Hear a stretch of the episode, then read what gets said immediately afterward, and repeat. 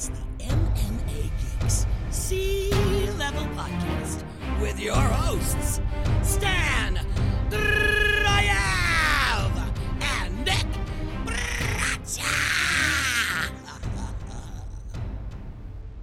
Welcome to the MMA Geeks Sea Level Podcast. Stan Jarayev, Nick Braccia on deck, and we're going to break down UFC 258 coming up this weekend, where Kamaru Usman faces his former training partner in Gilbert Burns for the welterweight championship. And of course, we're going to talk about last week's card, UFC Fight Night Overeem versus Volkov. Nikolai, another win for your boy over here. I warned The you last week. a first, a first win, a first Yes, win. Good. yes, we- welcome, welcome to the scoreboard. Look at you. I, I like this. Uh, you were talking a lot of trash last week after walking away with that uh, tiebreaker win. And Nick, I warned you, man. You don't want to do that. We both know where this is going. and I Yeah, I dominated not, uh, Nick. I think all of my I did picks. not have a good. Well, you know, it's. I think our actual picks for what we thought was going to happen weren't that far off, but the way that the drafting netted out, yeah, I took it on the chin last week. It was not a, uh, not a good showing. As a matter of fact, uh, they were pretty far off. I went 10 and 2, and you went 6 and 5 in the overall picks.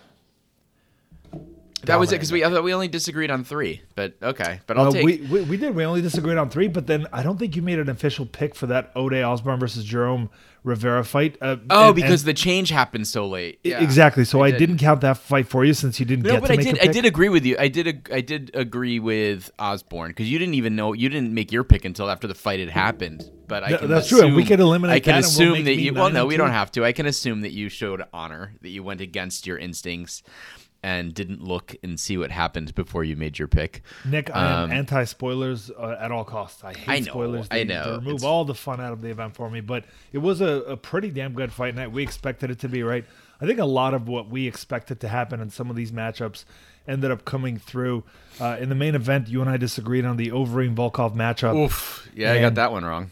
Yeah, and, and a lot of people did. I think a lot of people expected Overeem to do what he's been doing leading up to this matchup, and and that is just kind of going through a couple of tough rounds against the likes of Walt Harris, Augusto Sakai, even Alexei Oleinik was kind of roughing him up a little bit before Overeem turned the tides. But that's the thing is that Overeem has been winning fights in which his opponent gets tired, and then he takes over. He's got the savvy to not expend uh, too much of his energy up until that point, save enough energy to finish when it counts. And Volkov he is tireless, and we saw that in his matchup against, uh, even in a losing effort against Curtis Blaydes, where Blaydes took him down 14 times, Nick, which is lit- like I that's got to be the record I think for a UFC fight, and even if you factor in Dvalishvili. But then Curtis Blaydes was exhausted, and Volkov was full of energy in those last two rounds, and that is part of the reason I picked Overeem here. Uh, another part of the reason, I'm sorry, I picked uh, yeah. Volkov here. Another part of the reason is that Volkov, uh, he's way bigger than he used to be. He, I think he put on about 20 pounds. He weighed in at 264 pounds for this matchup, Nick, and Yeah. and that is like that is really scary to be fighting a guy who is that tall, who is still fairly fit looking, right? But now he's he's literally as large as a as a UFC fighter can be. Um, he's tireless. On top of that, he's got really good striking, and I think part of the benefit of putting on all that weight is that he can really sit down on his punches now and add some serious power to his volume. And man, I'm impressed. I think Yeah, that's that's the thing. I was impressed too. But what? Listen, what, here's what we've seen previously. Even though his technique and his output is great, heavyweight fighters in the top ten or twelve generally wear Volkov's punches uh, pretty well. And Overeem, for all his potential uh, or alleged chinniness, after you know he's certainly been knocked out plenty of times, but generally against big hitters, and in these recent fights, his chin is held up until um, he needs to take you know he needs to take over as long as he's not fighting a, a Rozenstruik. But the it wasn't it wasn't just the volume. He quit from the beginning, from the first round. He it was clear he was not going to be able to wear Volkov's shots. He could not. He was not going to be able to handle that power, and it he he really had you know he was he wasn't going to get him down or or, or set up a, a, a single leg uh, or get him against the cage and get the takedown. He tried kind of, and there was just nothing for him to do because he was he just was not going to be able to take this power. But I think it surprised him. It surprised me. Yeah, I definitely think it surprised him just uh, by the looks of it. But again, if you look back at his last couple of fights, Augusto Sakai was kind of dominating the first couple of rounds, and it was just purely by sheer volume and offense. And Overeem was just kind of keeping that uh, high guard up, not really doing a whole lot besides waiting for Sakai to punch himself out. And Walt Harris was kind of similar, where Walt Harris was actually able to hurt Overeem. And Harris hurts mediocre opponents, right? But he doesn't hurt elite opponents he was able to hurt Overeem, and then he got basically smashed by Volkov, and that's part of my calculation for this matchup is that Vol- uh, uh, Overeem, like he's not going to outweight Volkov. Volkov, he might just have enough pop, enough power to hurt Overeem, although I wasn't sure that he did, to be fair. And yeah, man, uh, Volkov really came through extremely impressive. I'm still not sure what team he trains with, but he's clearly put a lot of his game together. I think, like, it's safe to say that only an elite wrestler can beat Volkov realistically. And to be honest with you, I don't absolutely hate his chances against Curtis Blaydes now that he has that experience. Toward the end of that fight against Blaydes, he ended up taking Blaydes down, which I think is pretty significant. I think probably he's the only guy to ever do that. And I have to say one more thing. Uh, Volkov won in a very similar fashion against another elite heavyweight in Fabricio Werdum back in 2018. Right, he was dominating Derrick Lewis until until Derrick Lewis came back with a hellacious overhand right and the end, literally in the last 12 seconds of their fight back in 2018, and then he lost a fair fight to Curtis Blaydes. But outside of these two losses to Blaydes and Lewis, he's been undefeated since 2016, um, 2015, yeah. I should say.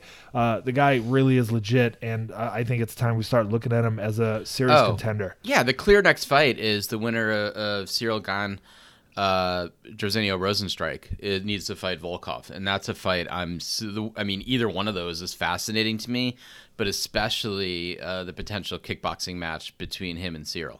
Yeah, I could. I mean, or or Rozenstruik, but Sear, but you know, as much as Rozenstruik's kind of cool, he's um, his his approach is very different from Volkov's. Like Volkov is a volume striker. He throws combos. He has a terrific jab.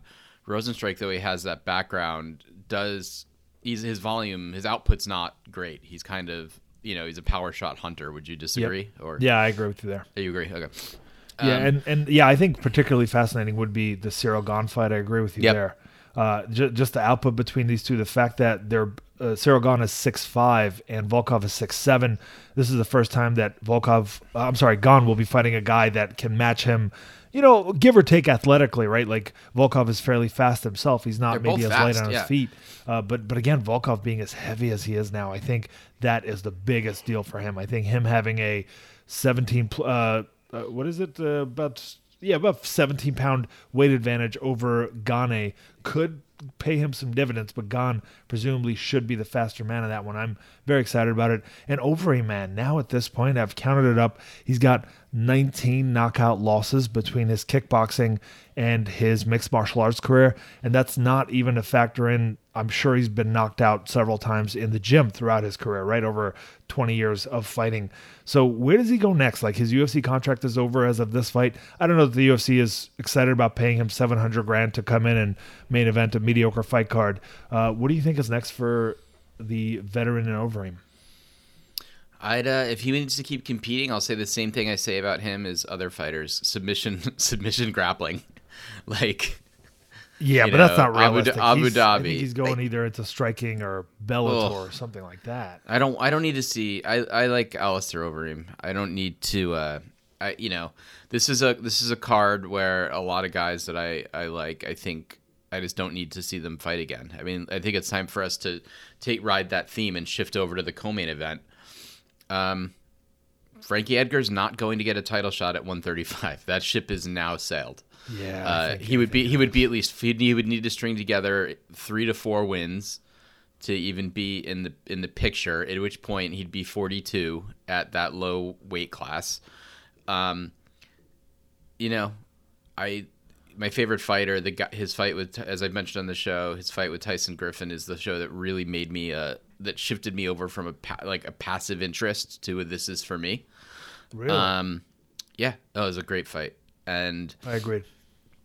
And um, I believe it ended with Frankie and a knee bar, and he still he got the decision, but but Tyson Griffin had a really tight knee bar at the end of it.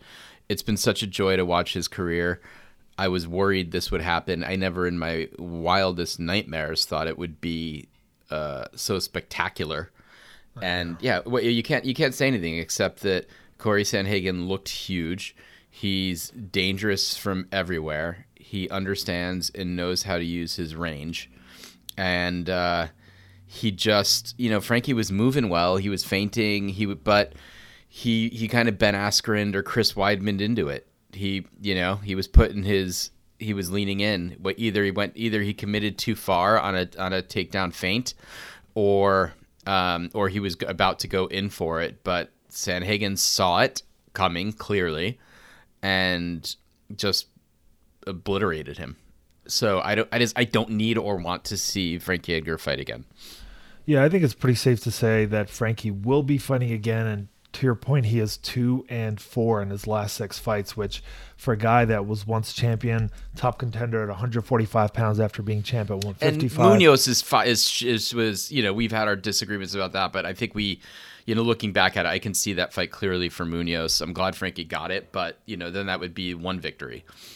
Yeah, and, and by the way, I I, don't, I thought we agreed at the time that Munhoz deserved that win. I, I know the MMA world all thought that Frankie did, and they were glad Frankie won, and, and maybe that's kind of your sentiment, but I thought Pedro Munhoz won that fight, man. I thought he landed the bigger bombs. He landed more strikes than Frankie did, although Frankie looked pretty good and took some shots in that one. Yeah, it just seems like, look, the fact of the matter is that Brian Ortega elbow was with Frankie Edgar going right into Brian Ortega, and Brian Ortega timed him with the right elbow. The Chan Sung Jung over uh, right hand that buzzed him badly. Frankie was also w- w- working right into that. And with Corey Sandhagen, Corey kind of goaded him in by taking a couple steps back, making Frankie feel like he could take steps forward. And you know how Frankie changes levels, whether it be for his takedowns or for his uh, boxing. And Corey Sandhagen was there with that knee, ready with that explosive flying knee, man. It was a spectacular knockout. I think very, very likely knockout of the year. And and you know it, this happens sometimes where last year was the same thing, right? And that Impa Kasanganay, um, what's his? Uh, who was that knockout by Nick last year? Um. Oh, geez. I can't remember his name, but, but we'll we'll think of it at some point. Where uh, not the Joaquin, not the Joaquin Buckley knockout. Uh, that that's the one, but the Joaquin oh, okay. Buckley over over Impa Kasanganay. It's funny. I remembered the the loser's name in that matchup. Um, and yeah, like you knew right away as soon as that happened that that's gonna be knockout of the year. I think that's likely for this one as well, unless we somehow are not thinking of this one in December. But yeah, Corey Sandhagen, spectacular knockout, and Sandhagen is in this weird position now where he had pretty quick knockouts over his last couple of fights over top names, right? But he's coming off of that rear naked choke loss in a literally less than 90 seconds by Aljamain Sterling. And he's going into a position where he's likely going to challenge the winner of that Sterling uh, Petr Yan matchup that's coming up uh, shortly here for the title. I mean, he's likely enough, especially if Yan comes out with the win in that one. But he's in this position where he kind of blew through Marlon Moraes and Frankie Edgar, both of whom have looked, for lack of a better word, old lately, yeah. right? Yeah, well, I don't. Man, yeah, Mark. There's not a lot of people, not a lot of elite, elite up and comers knocking on Mark Henry's door right now. Yeah, that's that's pretty safe to say, I think. And uh, uh, although I, I, don't know, there are definitely like there's guys like Valiev who has the potential, who we're going to discuss in a minute or so, who has the potential, I think, to be elite. He has some of these young Russian fighters. Uh, I think a couple of these wrestlers file through that gym, but yeah, I mean, a, a few of his guys are definitely on the tail end of their career. Frankie Edgar being chief among them. But yeah, I, look, I expect Corey Sandhagen is probably going to challenge for the title next. Fascinated by either of those matchups. I, I, think the bantamweight division, unlike the lightweight division, has allowed some of these younger guys to face some of the veterans, which allows for there to be new stars and new contenders. That's why we have a new champion. We have a new contender uh, that's about to fight him in Aljamain Sterling. We have a new guy in Corey Sandhagen who is coming up to challenge for that title shortly and we're going to discuss obviously lightweight next. Let, us actually get into. I know we're skipping a couple of fights, uh, but we'll get back to those. Let's get into Beneil Dariush and Diego Ferreira. Nick, we knew it. We yeah. knew it would be fight of the night. This was the fight. It was so so satisfying. Uh, to watch this fight and to root for both of these guys and to not know what was going to happen and to see such uh, elite jujitsu from Ferreira, but such great control and and poise and situational uh, awareness, awareness um, and and confidence in all aspects of his game from Dariush. Yeah, Dariush has been. I mean, if we look at his record, Nick, like he's been elite for a while, right? He's just almost got a little too cocky against uh, Michael Chiesa, who he was dominating until he gave up his back and got choked out back in 2016, right? He was dominating Edson Barboza with his pressure, and then Barboza came out with that flying knee, and Yep. and Alexander Hernandez, who turns out to be, you know, kind of a mediocre uh, prospect at best. Ended Still up just- early. it's true. but it's true, but, but- we- we've seen that he can lose heart in, in the right kind of matchup. We've seen that he can get frustrated. So the mental game isn't all there. He was knocked out by him pretty early, but when you look at his body of work, man, he's now got Yep. wins over Drakkar Klose, who was uh, 11 and one going into that matchup. He beat Drew Dober, who's been Which yeah, looks better every throwing people around. Yeah, he beat Thiago Moises, who's looking the best he ever has now. Diego Ferreira, I- I, I think, is a huge win for him. And even if you look back, Rashid Magomedov was considered a good fighter. James Vick, when he was knocked out by him, was a good fighter. Michael Johnson, Jim Miller. Yeah, I mean he's been finished. ago, right? He's st- he has been finished four times, Yes. which means that you know there are, um, there are, he's he's corrected things defensively, but he is you know he is he is a finishable fighter. Um, if he makes mistakes, I guess you could argue anybody is, but yes, he is. This victory against the sur- the surging but simultaneously surging and aging Ferreira, um, you know, I'm gonna look at the rankings right now and we I mean playing matchmaking with Beneil Dariush is fun, but you were you were also right about um you know the thing that you he he echoed what you always say, which is we have, we watched two prospects, and I mean, it's hard to call Ferreira a prospect a surging guy because he's not a prospect because he's not he's 36, but um yeah, they, they kind of eliminated each other versus one of the guys that they could maybe beat who's higher ranked, who's looking, you know, and negotiating with the UFC for a kind of a specialized or preferred matchup or a big Right. or a big money fight. But yeah, these guys, you know, I mean, frankly, and this is not to knock on Frankie, who I've already established as my hero. Like, did Frankie really deserve to be in there against, you know, against Sandhagen? Like, or is there some other guy not to put a prospect against a prospect, but is there, the matchmaking's a little fishy sometimes. I think that's just that's what I'm saying. Well, And- well, I, I will say this. I think Frankie Edgar facing a guy like Sandhagen, that's exactly the right solution for lightweight. Let's have guys like yeah, I think you're right. But well, I, Chandler, Ferguson, McGregor, Dos Anjos. d- Let's let's have these guys fight the up and comers like Dariush, like Diego Ferreira, uh, like Islam Makhachev, right? Like these are the guys. These are the future of the division. And Ferreira, granted, he's 36. He doesn't have a whole lot of miles on him, and I'm hoping he can be one of those guys that uh, is approaching 40 and still at the top of his game. Since he just cut, he's right now, I think, at his best point. But I would love to see these guys face the top, and that's what Beneil Dariush was talking about, right? You had, like you said, you had these two prospects go against each other. One of them is eliminated now. Both of them should have been fighting names, and both of them should have been approaching that top five. And I hope that that's what they will be doing with Beneil Dariush. I don't know if he expressed himself properly for everyone to fully understand what he was trying to say there. I think I mean there's so many. I would I would pro- listen. There's a guy that's always up for a fight, and I would watch. I would watch either of those guys fight RDA. Um, I think that's a great. Yes. I think that's a great fight. I'd love to see him on the ground with Ferreira, and I'd love to see him him against Dariush is a fascinating matchup to me. Uh, I think That I think that's a good one to make. The other thing, if you do, if you go Dariush RDA, both coming off wins and coming off losses, it'd be very curious for the psychology of one Kevin Lee to if he's really going to be in this game, if he's going to make it, what would he do with the jujitsu of Diego Ferreira? Like I, don't, I, don't think I need to see it, but that would be a good comeback. I'm just saying that's listen. It's it's a, in a shit or get off the pot fight.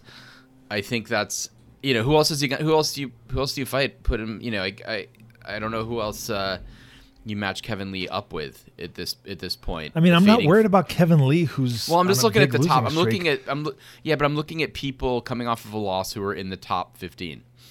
Paul Felder, Diego Ferreira, I think would be phenomenal. I know Felder's angling for bigger matchups, but quite frankly, Felder's not really that elite. Uh, Dan Hooker, it sounds like Yep. he is sticking around despite leaving his gloves in the octagon. Those are Uh, both interesting. Those are yeah. both interesting fights. For for Ferreira, I would love either of those two, or Tony Ferguson for that matter. Like I don't know that I know Tony's talking trash to all the top guys, but he needs a win over a guy like Ferreira, over a guy like maybe uh, maybe like Paul Felder, right? So match match those those three or four up one way or another. And Benil Dariush, man, like I know Oliveira's angling for a title shot and he deserves it. Justin Gaethje would be fascinating. I would kill to see that fight. Michael Chandler would be interesting. I don't think Michael Chandler with one win going into the UFC really deserves a title shot if we're going to be honest about it. Um, I would love to see either of those matchups or RDA for that matter, since RDA is coming off of a win in the lightweight division. I think any of those matchups would make me pretty happy, man. But yeah, phenomenal, phenomenal performance by both guys. Uh, and Dariush came through like both of us expected he would. Let's get into uh, Clay Guida, Michael Johnson. We basically expected. I mean, yeah, what happened. Guida, you can't stop Clay Guida, man. Death isn't even going to stop Clay Guida. He's like it was. It's sad because again, Michael Johnson may be the most uh, unfulfilled promise of any uh, of any UFC fighter. He showed such uh, flashes of greatness and a couple of signature wins. I mean, really over over elite guys. A guy that had who buzzed Khabib as seriously as Khabib's been buzzed, frankly, um, and he just he's been unable to put to he's been un, unable to put it together. There's nothing else to say. And Guida Guida Guida he Guida to the best of his ability. Yeah, but I will I will quickly say I agree with you. Like I don't even think Michael Johnson's worth discussing. Unfortunately, Guida though he has actually improved. Like his striking is way better. He was landing those right hands with serious technique. I think a lot of people yep. expected Michael Johnson to buzz through him on the feet. Clay Guida was doing really well on the feet, and I knew that uh, Johnson couldn't take the pressure of Clay Guida, and that's how this fight worked out. Clay Guida was a great betting opportunity. I think I mentioned that last week, and I hope some of you took advantage of it. Let's talk about Alexander. It's the only pick I got right. I think. Uh, from your, I think you got two. Uh, I think two of your picks yeah, came through. Yeah. Clay Guida was one of them. Uh, Alexander Pantoja versus Manel uh, Kape. I I said his name as Kape last week. By the way, I didn't realize you pronounced it Cop. Uh, I thought okay. during this during this show. By the way, you've said Gane and Gane, and I still don't know which. I know. I, I did, I did notice that. I'm pretty sure he prefers Gane at least. Um, being that he's French, it only makes sense, right? There's got to be like an unpronounced syllable in there somewhere. Uh, Pantoja looked sharper than ever. I think he realized that it was his conditioning and his brawling that has been hurting him, right? That's what hurt him against Askar. Askarov was his conditioning. Um, and Askarov's wrestling, of course, Askarov's a legit fighter. And Deiveson Figueiredo, I think it was the fact that he was willing to brawl with Deiveson that hurt him because if he would have taken top position once or twice, maybe he could have made that fight closer, even though it was a it was an exciting firefight. Um, he fixed that here, right? Kape is, no, is known as a really sharp precision striker and but he is hittable like i said he's he is last week and i thought pantoja should be able to get takedowns uh, and and able to land enough power shots on Kape going into his ufc debut it worked out but pantoja looked sharper than ever and he looked better conditioned than ever and he actually physically to me looked like he was in the best shape of his UFC career. So I'm glad to see him buttoning up some of his issues that were hurting his career in the past. That's exactly what I want to see from a fighter that actually wants to stick around at the very top of a division. And I think next for Pantoja, Nick, um, Brandon Royval, I think would be fascinating. And Benavidez, I'm not sure if he's ever fighting again. And if he's not, let's take him out of the rankings. But if he is, him versus Pantoja, I think would be a really fun fight to make. Yeah, I, I, I agree. Um, Maybe Matt Schnell a, could be an option as well for for those guys. Yeah, yeah. After his last performance. Um, Let's quickly zip through the rest of the card. Uh, Danilo Marques make Mike made Mike Rodriguez's submission defense look shitty. Once again, he, he just yep. doesn't have a ground game. Devonte Smith looked phenomenal against Justin Jaynes. Closed his eye in that second round, and the uh, the doctor called it. Karol Rosa looks phenomenal against Jocelyn Edwards. I uh, I expected this to to be a really good fight for Rosa. I thought the odds were a little bit too close, even though Rosa was a favorite. Procopio, I expected to come through over Molly McCann, and she did, man. Yeah, she did. Put the numbers on her, put those takedowns on her. Molly McCann does not have a very good ground game. Molly McCann, again, has beaten really mediocre fighters in the UFC, people that don't belong in the UFC, and she's lost to like really serious prospects. And Procopio is probably somewhere in between there, and she showed that she is a couple levels above Molly McCann. And I guess we can get in a little bit to the Seungwoo Choi versus Youssef Zalal matchup. Yeah, wow. I didn't ex- I didn't expect Zalal to not have an answer. I don't know what I don't know what he was thinking. We've we've seen Yeah, we've seen that twice in a row now with him. Well, the last time he didn't have an answer, he was against an elite ground guy, and this time, which was which wasn't a huge surprise, but he's supposed to be, and we've seen flashes of him being this, you know, uh, striking prodigy. And we saw early with his with his you know his head movement, his feints, he looked he looked good. But Choi, um, Choi was not afraid of him. His own striking was technical, and he just appeared to be much stronger. He basically just he just basically pressured and uh, had he had he had a he had a strike a striker trying to win the fight based on his mediocre grappling. And Yeah. you know what are you going to do? It just It- it, was it was a disappointment. I thought I was waiting for Zalal to break out and show us um, elite elite kickboxing, and we never got it. I think that Zalal is kind of a jack of all trades, but he's a little bit better than just good everywhere. He's like very good everywhere, I would say. Um, but he's not elite anywhere, and, and you need that nowadays, right? Like Topuria has, I mean, Topuria is really excellent everywhere from what I've seen so far. His wrestling, his striking, his grappling is phenomenal. Um, but a guy like Seungwoo Choi, who has the specialty in the striking, he's a big guy, right? So he has the size, the the weight advantage, uh, the the uh, kind of strength advantage over a lot of opponents. And Zalal, on top of being very good everywhere and not great anywhere, he's not particularly strong, right? He doesn't have power in his hands. He's not all that physically strong. He can get taken down by stronger men. And if you look at the guys that he's beaten, at this point, we have a pretty good idea. It's guys, Austin Lingo, Jordan Griffin, and Peter Barrett, not the strongest bunch of guys in the world, right? Not necessarily the most technical overall in the world. And then he lost to two guys that are stronger than him, who are more technical than him, at least in the avenues where they kept a fight. And yeah, Zalal has some work to do. I think strength and conditioning should be a major, major focus for this kid. If he can add some pop into his punches, if he can, um, if he can add some strength into his takedown defense and takedown offense game, into his clinch game, I think that will go a long way for this young man. And uh, Timur Valiev looked phenomenal as I expected he would against Martin Day. I mean, he basically went for the Khabib game plan, and he has, you know, really impressive striking. And he got caught in his UFC debut uh, after dominating with literally every strike he wanted to. And in this matchup, he decided to take the safe route to just control Martin Jane, uh, Martin Day. He took him down at will and did his thing, man. Uh, Odie Osborne just a quick knockout over Jerome Rivera. Rivera threw that head kick uh, as a last minute replacement through the head kick. Odie Osborne kind of blocked with his shoulder and came back with a big left hand, put him down, and finished him in a couple of seconds. Um, I think that'll do it for this card, Nikolai. Let's take a break. We're going to come back and break down UFC 258, where we have Kamar Usman defending the welterweight title against Gilbert Burns.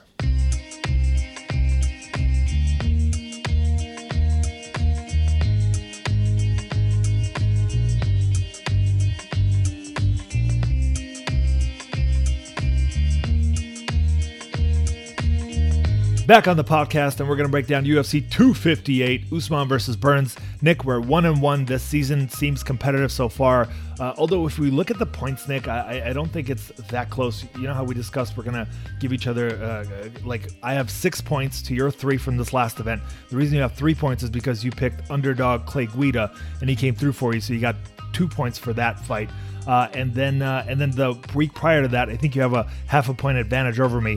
So I should be three and a half points up over you overall, even though I'm only even though we are tied with the events, and we can kind of figure out how we're going to calculate all of that as we go, Nikolai. But in the meantime, we do have this card coming up here. I believe I have the first pick after you picked first last week, and I'm going to take Rodolfo Vieira to beat Anthony Hernandez uh, as my first pick. Now, I'll be honest with you, I think the odds are a little bit too wide since Hernandez had a pretty competitive uh, fight with Brendan Allen on the ground. Uh, I think it was a couple of years ago. It was a five round fight. A lot of it took place on the ground, and it was pretty back and forth, which t- tells me that Hernandez, for him mentally, uh, is where he's been faltering in the UFC.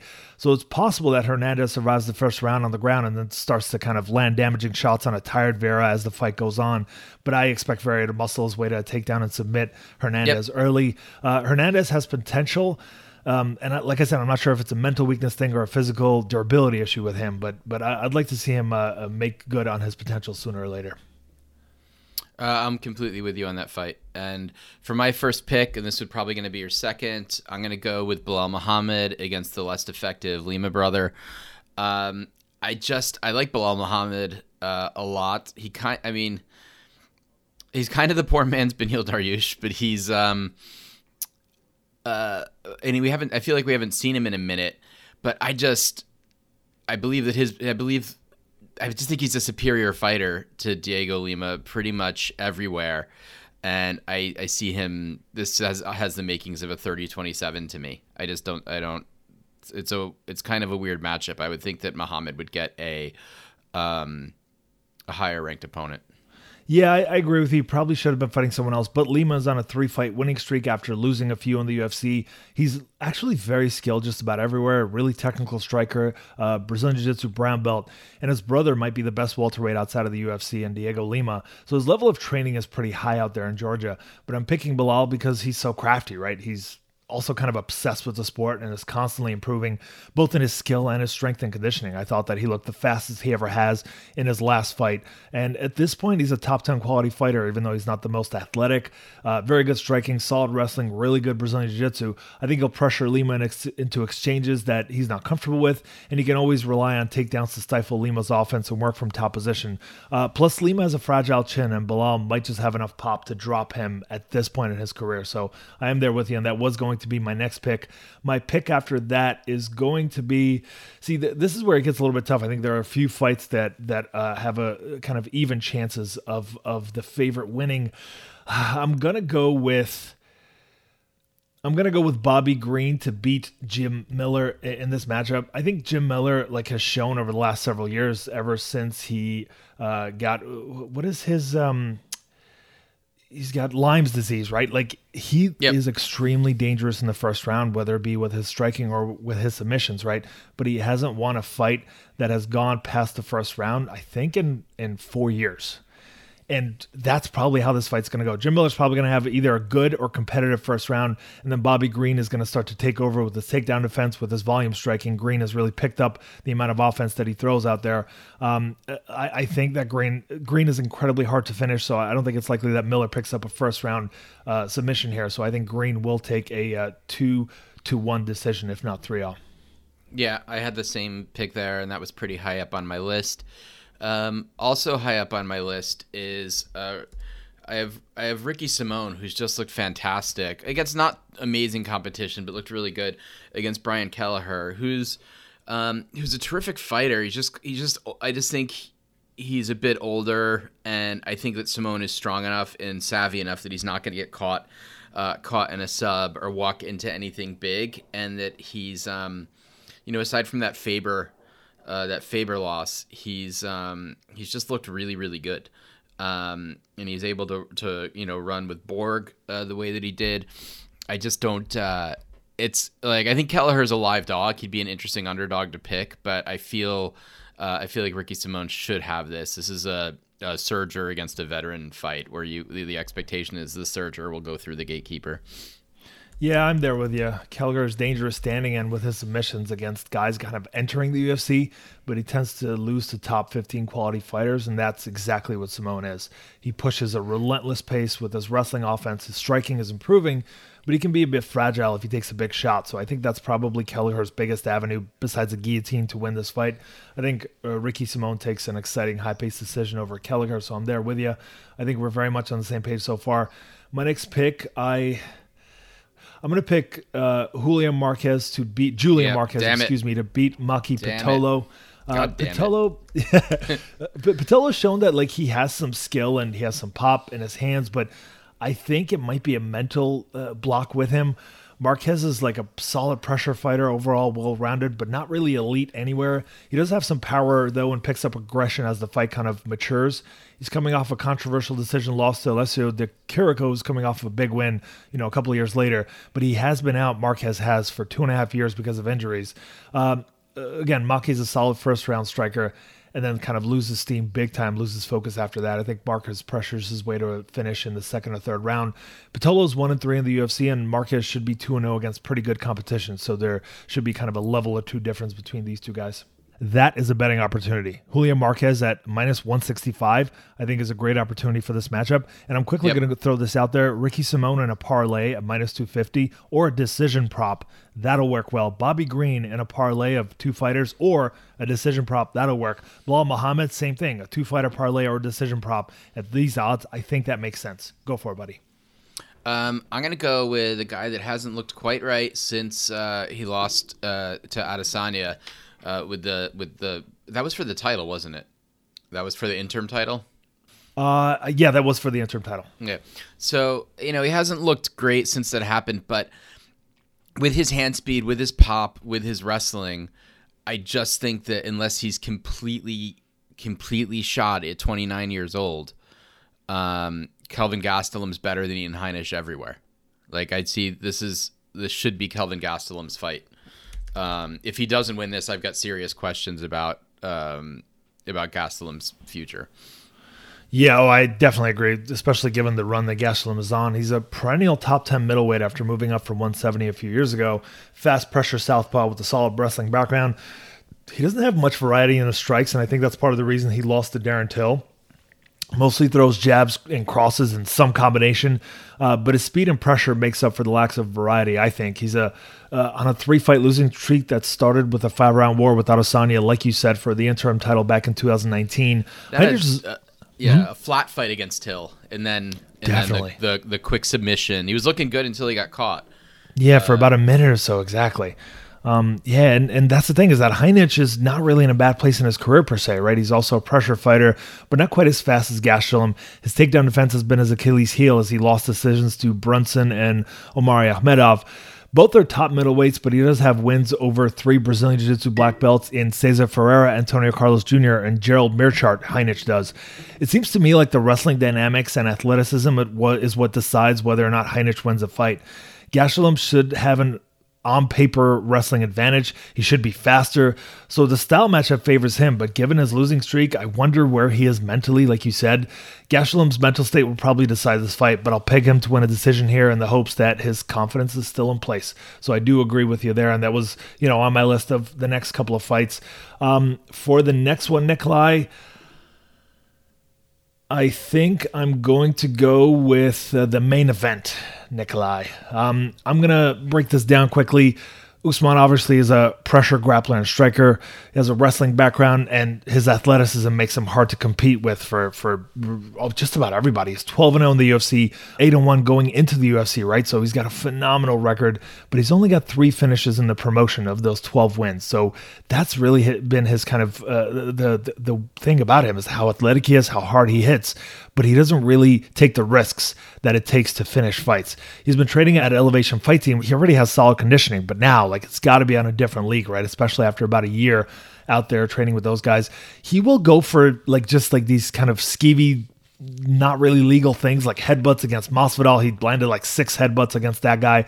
Foot stomps. He'll hold the clinch for minutes at a time just to kind of negate his opponent's offense. And that's a big part of what he's really good at. Burns is a Brazilian Jiu Jitsu background, considered a high level grappler, although I'm not sure if I've seen him like doing just killer things off his back but his athleticism has helped him become a dynamic striker under Henry Hooft. He's always looked like a good striker, right? He's now implementing much better setups and defense, showing his maturity. And I think that's the thing on, uh, about Henry Hooft is that fighters don't become good strikers under him overnight. They look like they throw good technique almost right away, but it takes them a while to piece their game together and, and for it to mature into a really high level striking game. And I think Burns has kind of entered that territory now. His wrestling is good, but probably his weakest point, uh, even though he he's like a very well-rounded fighter who's dangerous on the feet and on the ground. I think the dynamic of them having trained together adds so much to this matchup, right? The fact that Burns and Usman have spent countless hours training and drilling together. Both guys know the strengths and weaknesses of the other intimately, right? Gilbert has the advantage of his coaches knowing Usman's weaknesses and strengths Usman has the advantage of learning new techniques from a new coach from the new coaches uh, that Gilbert has not been exposed to. So it's kind of this very interesting dynamic. Um, Usman's advantages are uh, two inches of height, four inches of reach. He could not possibly make 155 pounds, right? So he's a notably bigger man, I think, at this matchup. He should be the stronger man, and he's uh, probably the stronger man in every UFC matchup he's had so far. While Burns was out muscled by Michel Prazeres and Rashid Magomedov years ago. He's got the NCAA All American Wrestling with 47 UFC takedowns to his name. Uh, he's got power in his hands, five UFC knockdowns, a slight advantage over Gilbert's four, and he's more durable. He's never been knocked down in the UFC. Burns has been knocked down four times, including a knockout loss to Dan Hooker. Um, he's got five round experience. His last five fights have gone five rounds. Gilbert has only been past round three once, and it was in a fight where there was no resistance against the former champion, uh, Tyron Woodley. Conditioning and output is going to favor Usman as well. He landed between 94 and 175 strikes in each of his last four fights, Burns has never even landed 94 strikes in a single fight. Usman has been training at elevation on top of that, right? So he should be in the best shape of his career. Burns is going to have a slight speed advantage. His Brazilian Jiu Jitsu is probably better, but I'm not sure that it's going to be better off his back. He's got more weapons standing, right? Like he's he's got solid knees, solid kicks. Uh, he's got stomp kicks. He's got calf kicks. I'm picking Usman given all of these advantages that he has on paper. Even if Gilbert is more dangerous on the feet, which is probably debatable, Usman should have the size and strength advantage to hold him up against the fence if nothing else is working. Usman's pressure and body shots will bother Burns as he begins to kind of wilt, I think, in the fourth, uh, third, and fourth rounds, and that's when his lack of five round experience will hurt him most. So I expect that uh, this is going to be fascinating. I know that Burns has been focusing on his specifically his strength, right, to to increase his strength, knowing that Kamaru Usman has probably muscled him around in their in their training sessions, but he wanted to keep his speed. So I, I'm impressed by that. I think Burns has everything he needs going into this matchup to possibly beat Usman, but I'm not sure that he's going to be able to pull it off given Usman's ability to just stifle all offense from his opposition. Yeah, this is a tough one to pick. I think Burns is a real live dog here. Um, the thing that mostly is that there were times when Colby Covington rocked Usman, which Yeah. surprised me because Covington does not rock people. He's not a uh, he's not a puncher. Burns is a puncher. Burns True. Uh, Burns touch can when Burns touches you, it's going to hurt, whether it's a knee, an elbow, or a fist. Um, so I do think that, especially in the first two to three rounds, that Usman has to be very, very careful. I think Burns is more dangerous than um, uh, Masvidal was for Usman, but I, I think for all the reasons that you said, uh, the experience, the five round experience, the stamina, the smart game planning, the fact that he knows Burns, I think it's um, not necessarily likely. A lot of the the you know Covington keeps such a t- can match Usman in fitness, um, so that was I think what made that so competitive for so long. Yeah, and Um, I also we'll think see. the fact that Usman knew that he couldn't just shoot on him and get takedowns easily, um, I think that was a factor there, which should not be as much of a factor against Burns. But I wonder if Usman, We'll uh, if Usman will be afraid to be on the ground with Burns. I kind of doubt it. He shouldn't be. It's going to be interesting. Um, I Yeah, think it it's a very definitely. competitive. Uh, wor- it's a worthy challenger. So let's, you know, we'll see. We'll see what happens, and I won't be surprised if Burns does it. But I do think that Usman deserves to be the favorite. Um, so next, despite that he had that weird draw on his record, I'm going to go with the high upside Gutierrez over um, the kind of durable, uh, exciting fighter Andre Ewell, who I just think Gutierrez has a higher upside, and every time I've picked Ewell, he's let me down.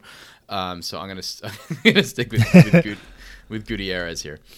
Yeah, I think Ewell's uh, like actually better than he has been. He's putting some of his game together. His conditioning is a little bit better, but I think Gutierrez has this fascinating ability, like in a different way from Usman, but a similar effect to just stifle his opponent's offense by keeping him at a range where it's impossible to get Gutierrez, where Gutierrez could just keep nitpicking at you with those annoying leg kicks.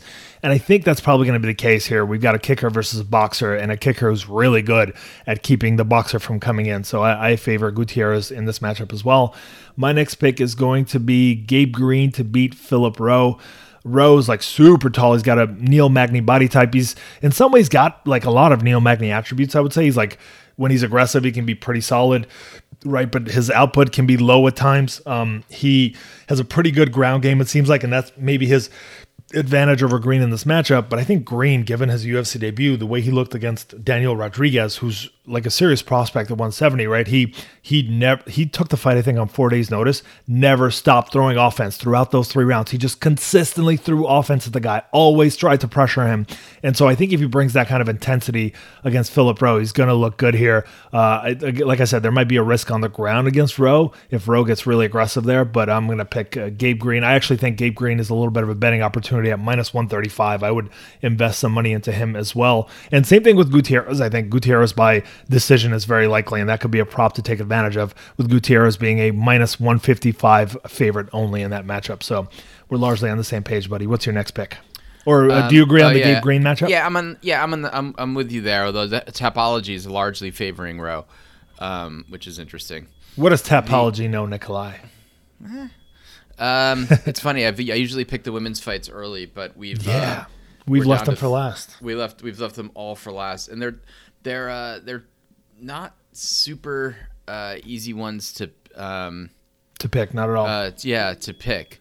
But uh, I'll start. I guess I'll, I'll, I'll knock it off by picking uh, Martin over uh, Viana. I just don't. I would pick almost anybody over Viana at this at this point. I think. Um, hang on, I got to look up her. I forgot Martin's first name. Mallory. Mallory.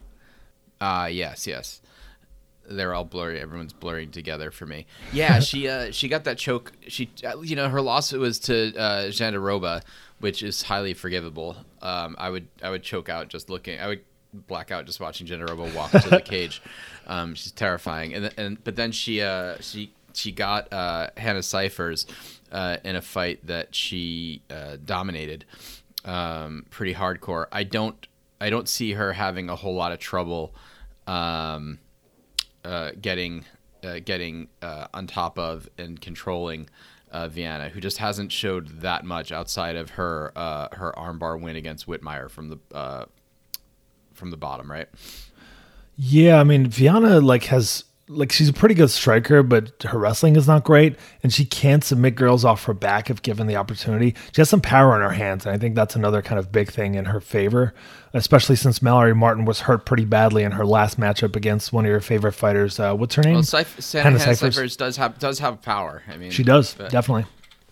And Cifers hurt her badly in that first round. Although Mallory Martin looked pretty sharp leading up to that moment, Cifers landed that overhand right and just started beating on her for the rest of the round and then just kind of gassed herself out. Mallory, you know, put herself together uh, in between rounds, came back and submitted her, dominated and submitted her in that second round. Um, I, I think Viana has power in her hands, and there's that risk for Mallory there, and that's part of the reason I, you know, left this for for so late. And she can pull off the occasional submission off her back. I don't know how likely that is against Mallory Martin.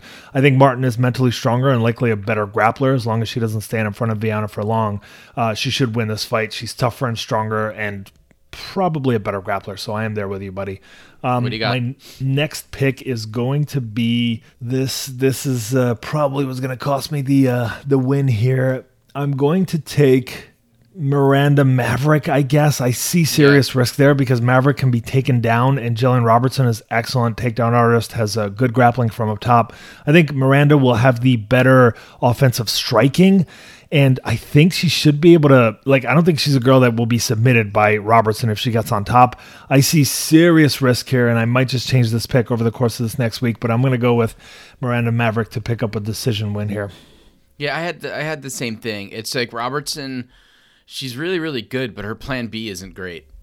Yeah, there's not much of a plan B. It's true. Um, but the next fight, the final one, the one that we've saved for last, is the trickiest one to call because we haven't seen Maycee Barber in a in uh, over a year. Uh, since she got since she got completely destroyed by Roxy, who isn't known as much as we love her. She's not known for completely destroying people. Um, no. and she hurt her. She knocked her down, um, and she do- and she dominated her uh, for the rest of the for the rest of the fight. Yes, there was a leg injury at some point, but she got not she got knocked on her ass before that happened. Um, you know, and then we've got the sample size of she beat Cifers, she beat JJ Aldrich, which is for real. Aldrich is a Yeah. tough fighter, and Definitely. she d- completely overwhelmed uh, Jillian Robertson. So Which what's going to happen? yeah. Yeah, which is, what's going to happen against Alexa Grasso, who's uh, a very, very good uh, boxer uh, and and fast, but has major has major problems um, on the ground and can be dominated and held there and doesn't always know how to get back up. Yeah, and she's the smaller fighter on paper coming up from 115 in this one. and she's a smaller fighter, but we don't know. The th- what I don't think is going to happen is I think she's got too much poise to be just like overwhelmed by a like a mauling, not disciplined barber the way that um, to some extent Robertson was. But I don't we don't know enough about about Maycee Barber's takedowns and ground game. We know that she's bigger, but is she going to try to box? Is she going to get hurt early? If rock if a right hand from Roxanne, I think it was a right hand, put her down, what will Grasso like a real boxer um, do? I uh, it's a it's a super super uh, difficult one uh, to call, but the way Jeez, this is friggin' hard. I'm. I'll probably be wrong, but I'm gonna go, and I'm going against what I had written down. I'm changing my mind on this one. I'm gonna go with the um, the experience of Alexa Grasso over the um you know over the the youth and potential of of Maycee Barber. Despite her being coming out like a bat out of hell, I think she may be flyweight women's Thomas Almeida, and I I could be proven wrong on this. But I think that I think Alexa Grasso is a is a level higher than Barber can handle right now. Yeah, it's entirely possible. Barber moves in and out in straight lines, and Grasso should have the footwork advantage. I also think Grasso should be the quicker athlete coming up from 115 pounds. She will have the sharper boxing, even though Barber is she hits hard, man.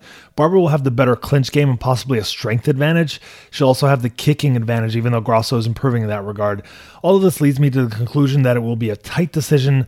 I'm giving the edge to Grasso, who I think will land the cleaner strikes, even though Barber will be more aggressive. I don't love how Barber broke mentally in her last fight, which is part of what has me picking the more seasoned Grasso here. So literally on the same page on every pick. We only have 12 picks on this event, Nick. So I think a tie is entirely possible. I also think like easily this event could go either way based on which fights we picked. Really excited to watch this card. I, I think it's going to be an entertaining one. We've got a couple of interesting ones in a row, which I love. We are now one and one in our picks, Nikolai. And your first pick was Belal Muhammad. Second, you took Ricky Simón. Your third pick was Kelvin Gastelum. Fourth, Chris Gutierrez. Your fifth pick was Mallory Martin, and your last pick was Alexa Grasso. My first pick was Rodolfo Vieira, Second, Bobby Green. Third, I took Julian Marquez. Fourth, I took Kamaru Usman, the champ. My fifth pick was Gabe Green, and finally, my last pick was Miranda Fear, the Maverick, who I think I, there's a good chance I'm going to change that pick. And that will do it for this one, Nick. Excited to see which one of us wins. It seems like a tie is entirely possible here.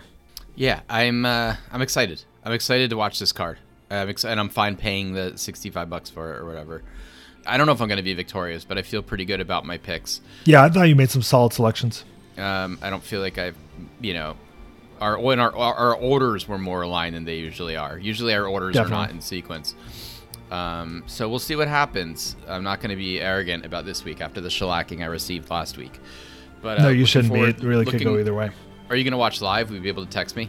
Um, yeah, I, I, should be watching live at least by the pay per view. I usually kind of play catch up because of commercials. I, I start watching like yep. an hour into it because um, I like to skip through the commercials when I can. Toyo quick, tires. Toyo tires. Right, right. I need to see fighters punching tires to know that those tires are good quality. That's that's my uh, ultimate measure. Um, just real quick, Nick. Next week we've got Blaydes versus Lewis. Ketlen Vieira versus Yana Kunitskaya is on that card. Chris Daukaus is coming up uh, against Alexei Oleinik. Tom Aspinall against Andrei Arlovsky. Jared Gordon uh, coming back, and uh, let's see, Eddie Wineland is coming back. We've got we've got some interesting Drakkar Klose versus Jai Herbert, who looked pretty good in his UFC debut early on. Nassourdine Imavov versus Phil Hawes, I think, is interesting. Definitely some interesting stuff to look forward to on this next card, Nikolai. Yeah, I agree. I'm excited. That main event is killer. Yes, sir. Uh, looking forward to uh, connecting next week to break it all down. Have a great week, buddy. You too, Stan. Bye bye.